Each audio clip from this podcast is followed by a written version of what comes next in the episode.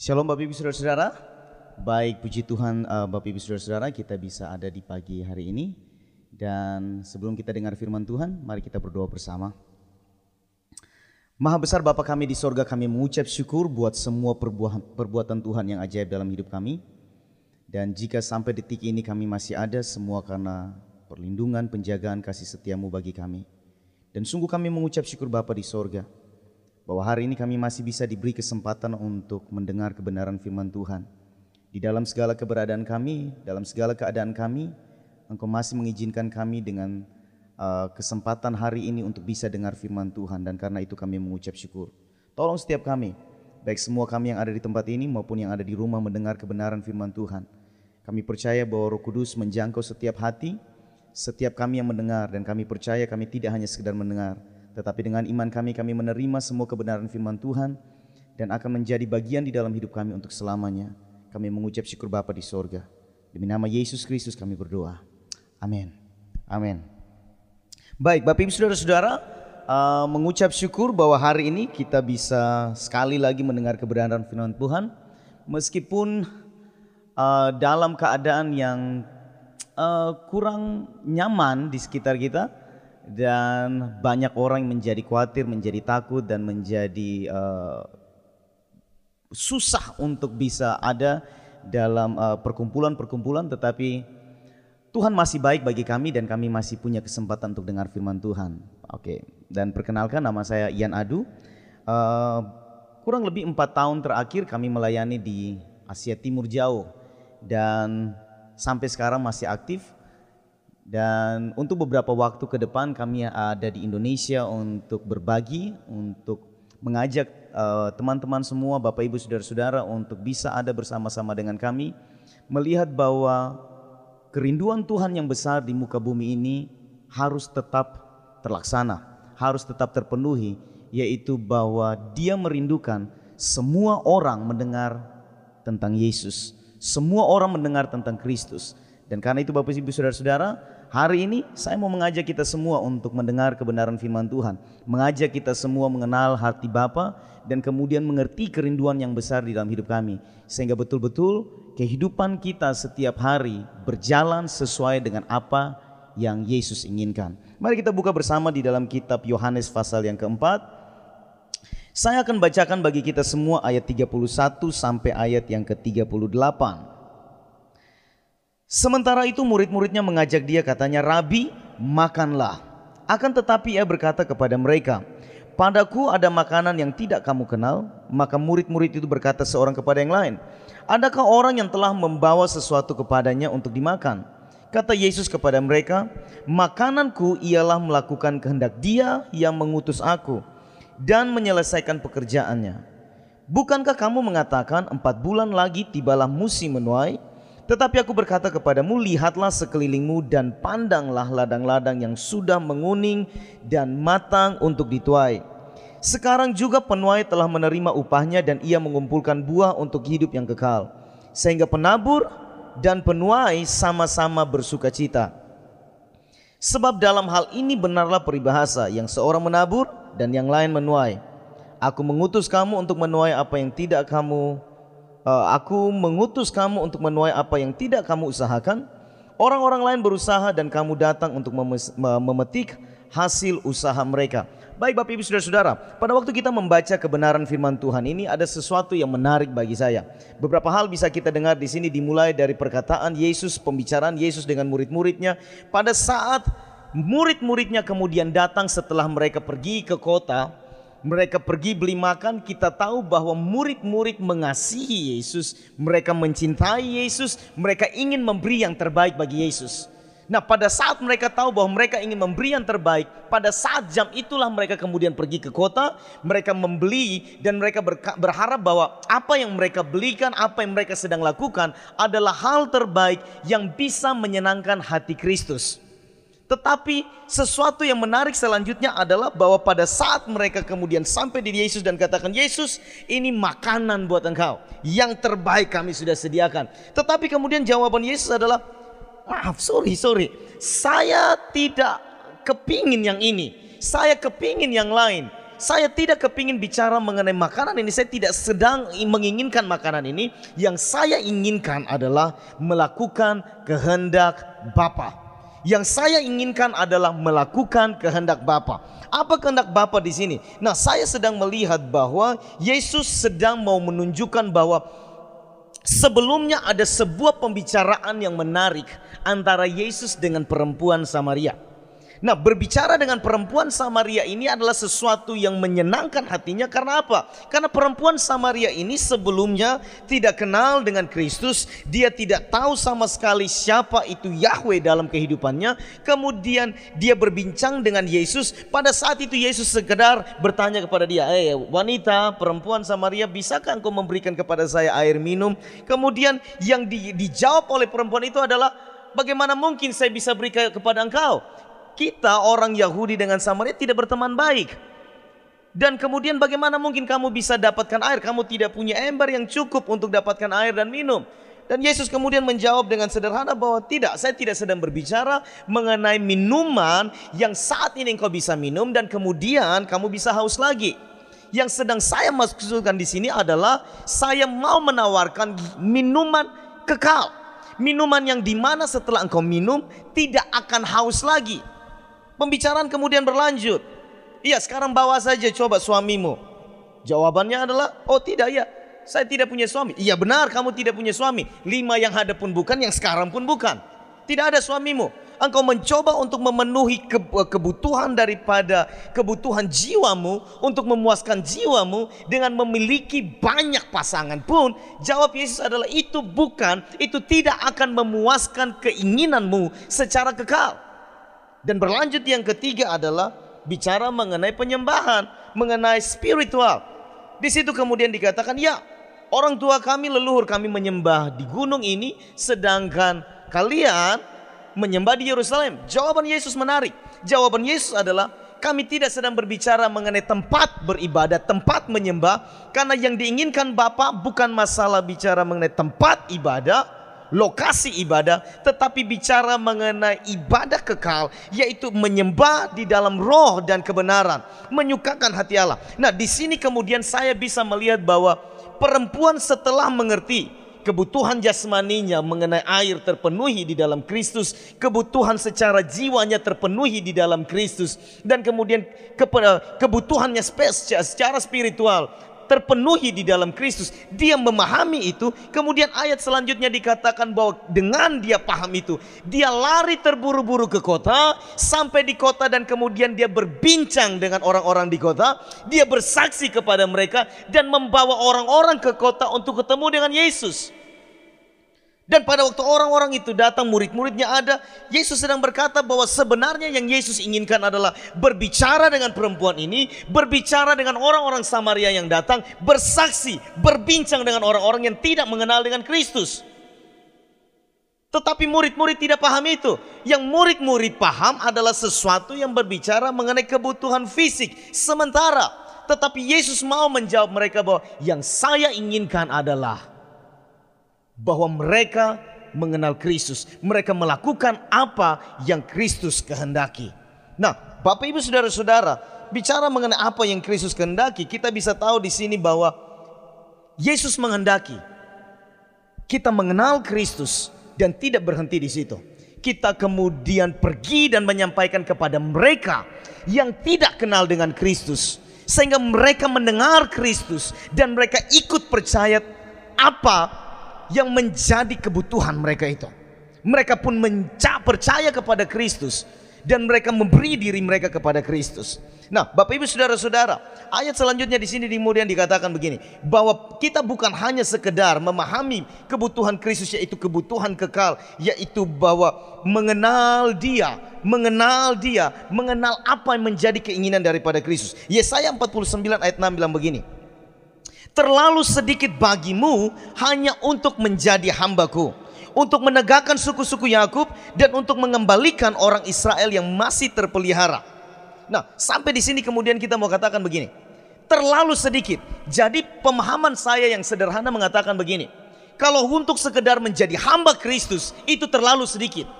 Nah, bagi kita kalau di orang-orang timur kalau ketemu dengan sesuatu yang dikatakan terlalu kecil, terlalu sedikit dalam bahasa ini, kemudian kita selalu bilang begini, "Oh, itu terlalu kecil itu."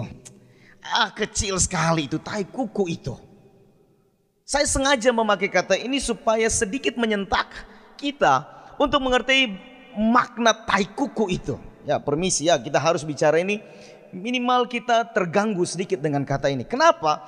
Karena kalau kita membanggakan diri kita dengan mengatakan saya hamba Kristus, saya hamba Tuhan, ayat Yesaya 49 ayat 6 ini katakan hanya untuk sekedar hamba Tuhan itu terlalu kecil. Menegakkan suku Yakub terlalu kecil, mengembalikan orang Israel yang masih terpelihara kecil itu bukan tujuan utama, bukan yang terutama yang diinginkan di dalam kitab Yesaya karena selanjutnya dia katakan apa? Tetapi aku akan membuat engkau menjadi terang, menjadi terang bagi bangsa-bangsa supaya apa? Keselamatan yang daripada Kristus yang daripada Tuhan itu sampai kepada ujung bumi.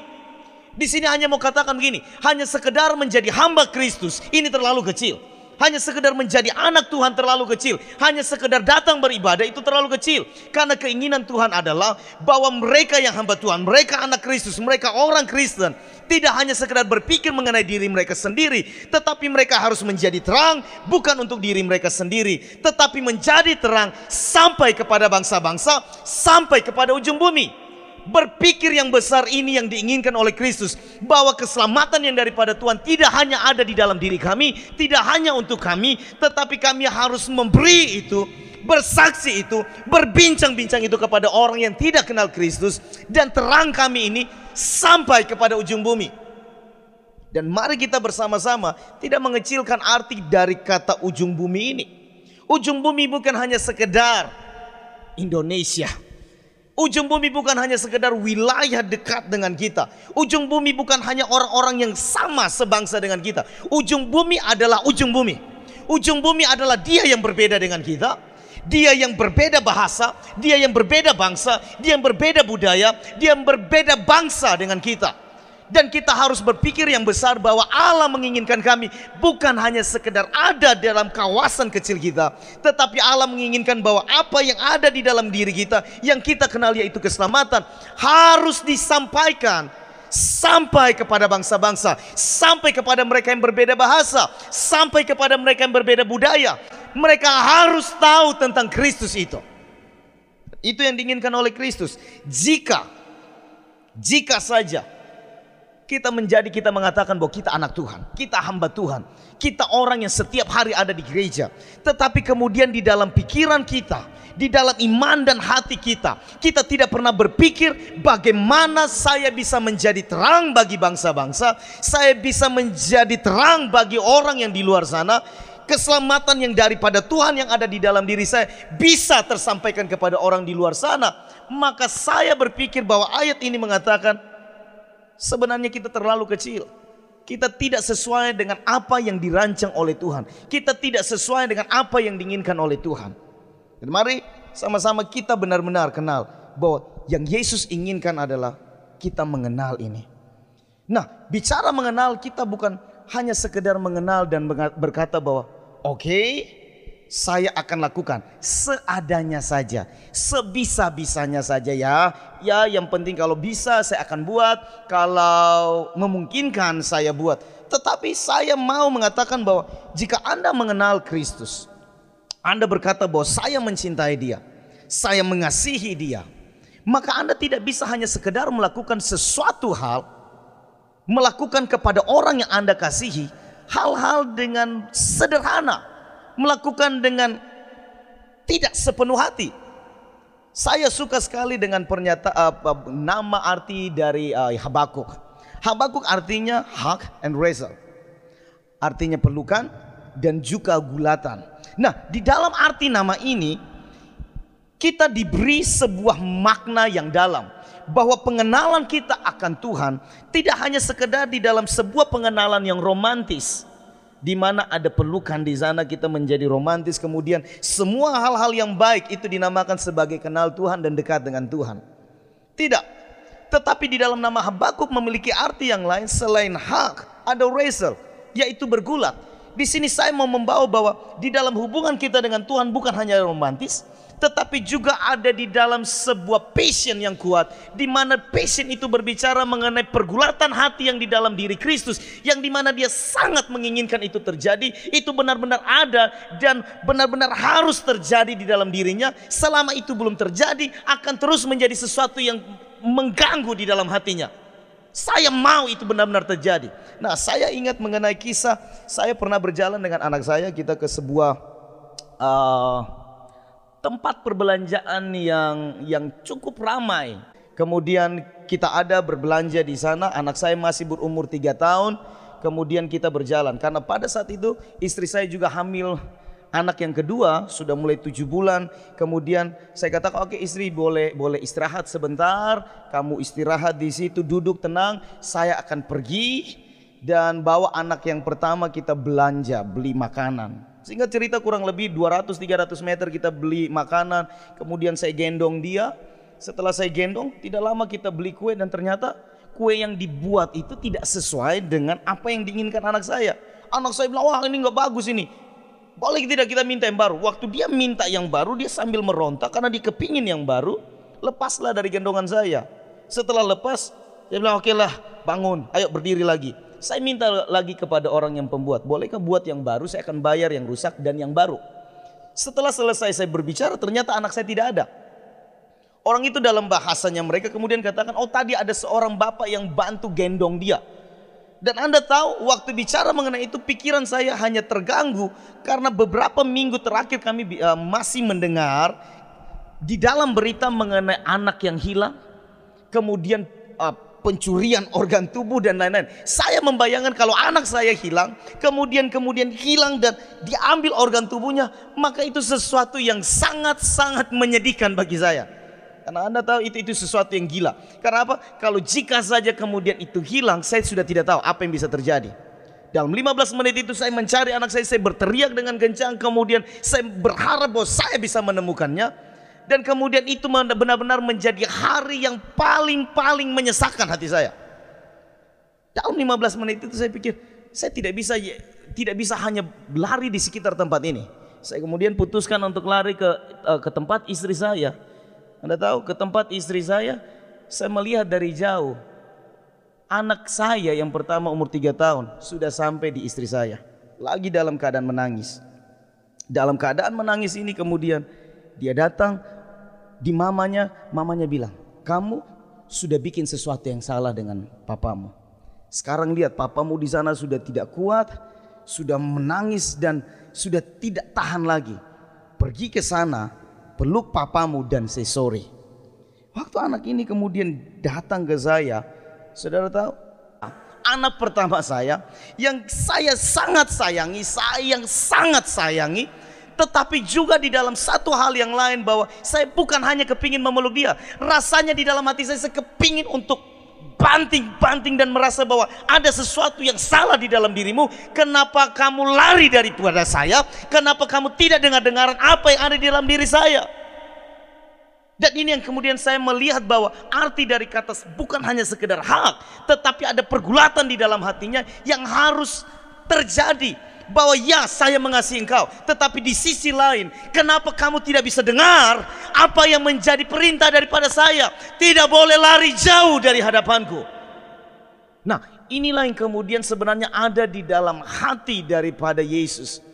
Dia mengasihi orang-orang di luar sana. Dia mengasihi dan dia katakan bahwa saya mencintai umatku, saya mencintai mereka, tetapi di sisi lain rasanya bahwa kenapa kamu tidak paham apa yang saya inginkan? Kenapa kamu tidak bisa paham apa yang saya inginkan? Kamu katakan kamu adalah hambaku, kamu katakan kamu adalah anakku, tetapi tidak mengerti. Dan itu mungkin perasaannya seperti kepingin beluk, tetapi di sisi lain umatku yang tidak mengertiku, rasa-rasanya kayak mau dibanting saja. Saya pikir Habakuk sedang mengalami itu. Habakuk pun mengalami hal di mana dia tahu bahwa umat Tuhan, umat kepunyaan Tuhan, tetapi mereka melakukan apa yang tidak diinginkan Tuhan. Dan hari ini saya kepingin berbagi kepada kita, yaitu bahwa kita tidak hanya sekedar bisa mengatakan bahwa saya mengasihi Tuhan, saya mencintai Tuhan, saya anak Tuhan. Ya saya 49 ayat 6 katakan apa? Hanya bicara mengenai begitu, terlalu kecil, terlalu tai kuku. Lebih daripada itu, Anda harus melakukan apa yang diinginkan oleh Tuhan, apa yang ada di dalam hatinya. Yaitu apa? Keluar bersaksi. Beritakan kebenaran bahwa Kristus pun ada bagi engkau.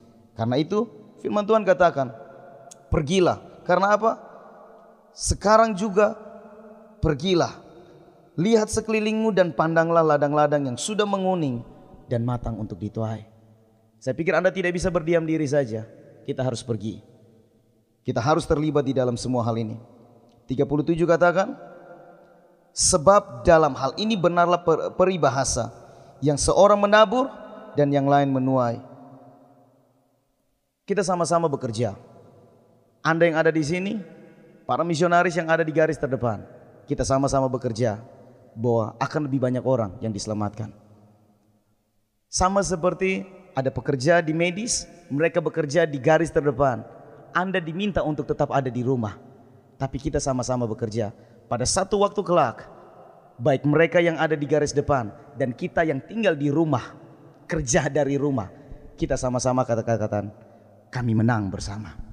Dan karena itu, Bapak Ibu Saudara-saudara, kami yang ada di garis depan untuk dalam pekabaran Injil sebagai misionaris dan Anda yang ada di Indonesia, anda harus bersama-sama dengan kami mengabarkan Injil. Anda berdoa, Anda memiliki daya, Anda bisa pergi dan mengunjungi, Anda punya dana, Anda bisa taruh di situ sebagai sebuah bibit yang unggul dan kemudian katakan kami mau terlibat dengan misi. Hari ini saya menantang Bapak Ibu Saudara-saudara, maukah Anda terlibat dengan kami dalam misi untuk pekabaran Injil? Kami menunggu Anda. Tuhan Yesus memberkati. Mari kita berdoa bersama. Bapa di sorga kami mengucap syukur. Karena ada sebuah hutang yang besar. Bahwa kami bisa mendengar kebenaran Injil. Karena ada orang-orang yang sudah terlebih dahulu merelakan hidup mereka untuk membawa Injil sampai kepada kami. Dan hari ini kami mau Tuhan Yesus bahwa hutang itu mulai kami bayar dengan cara bahwa terang yang kami miliki keselamatan yang kami miliki harus pun terpancar kepada bangsa-bangsa, kepada negara-negara yang lain, kepada orang-orang yang lain, bukan hanya bagi diri kami saja. Kami tidak dapat berdiam diri. Kami tidak bisa hanya duduk tenang dan melihat bahwa ada orang-orang yang di luar sana bekerja dengan keras dan kami hanya di sini dan berdoa dan tidak dapat melakukan apa-apa.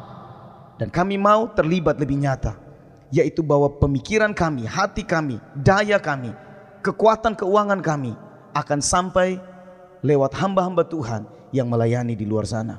Karena itu Bapak di sorga, tolong setiap kami dan berkati setiap kami. Demi nama Yesus Kristus kami berdoa. Amin.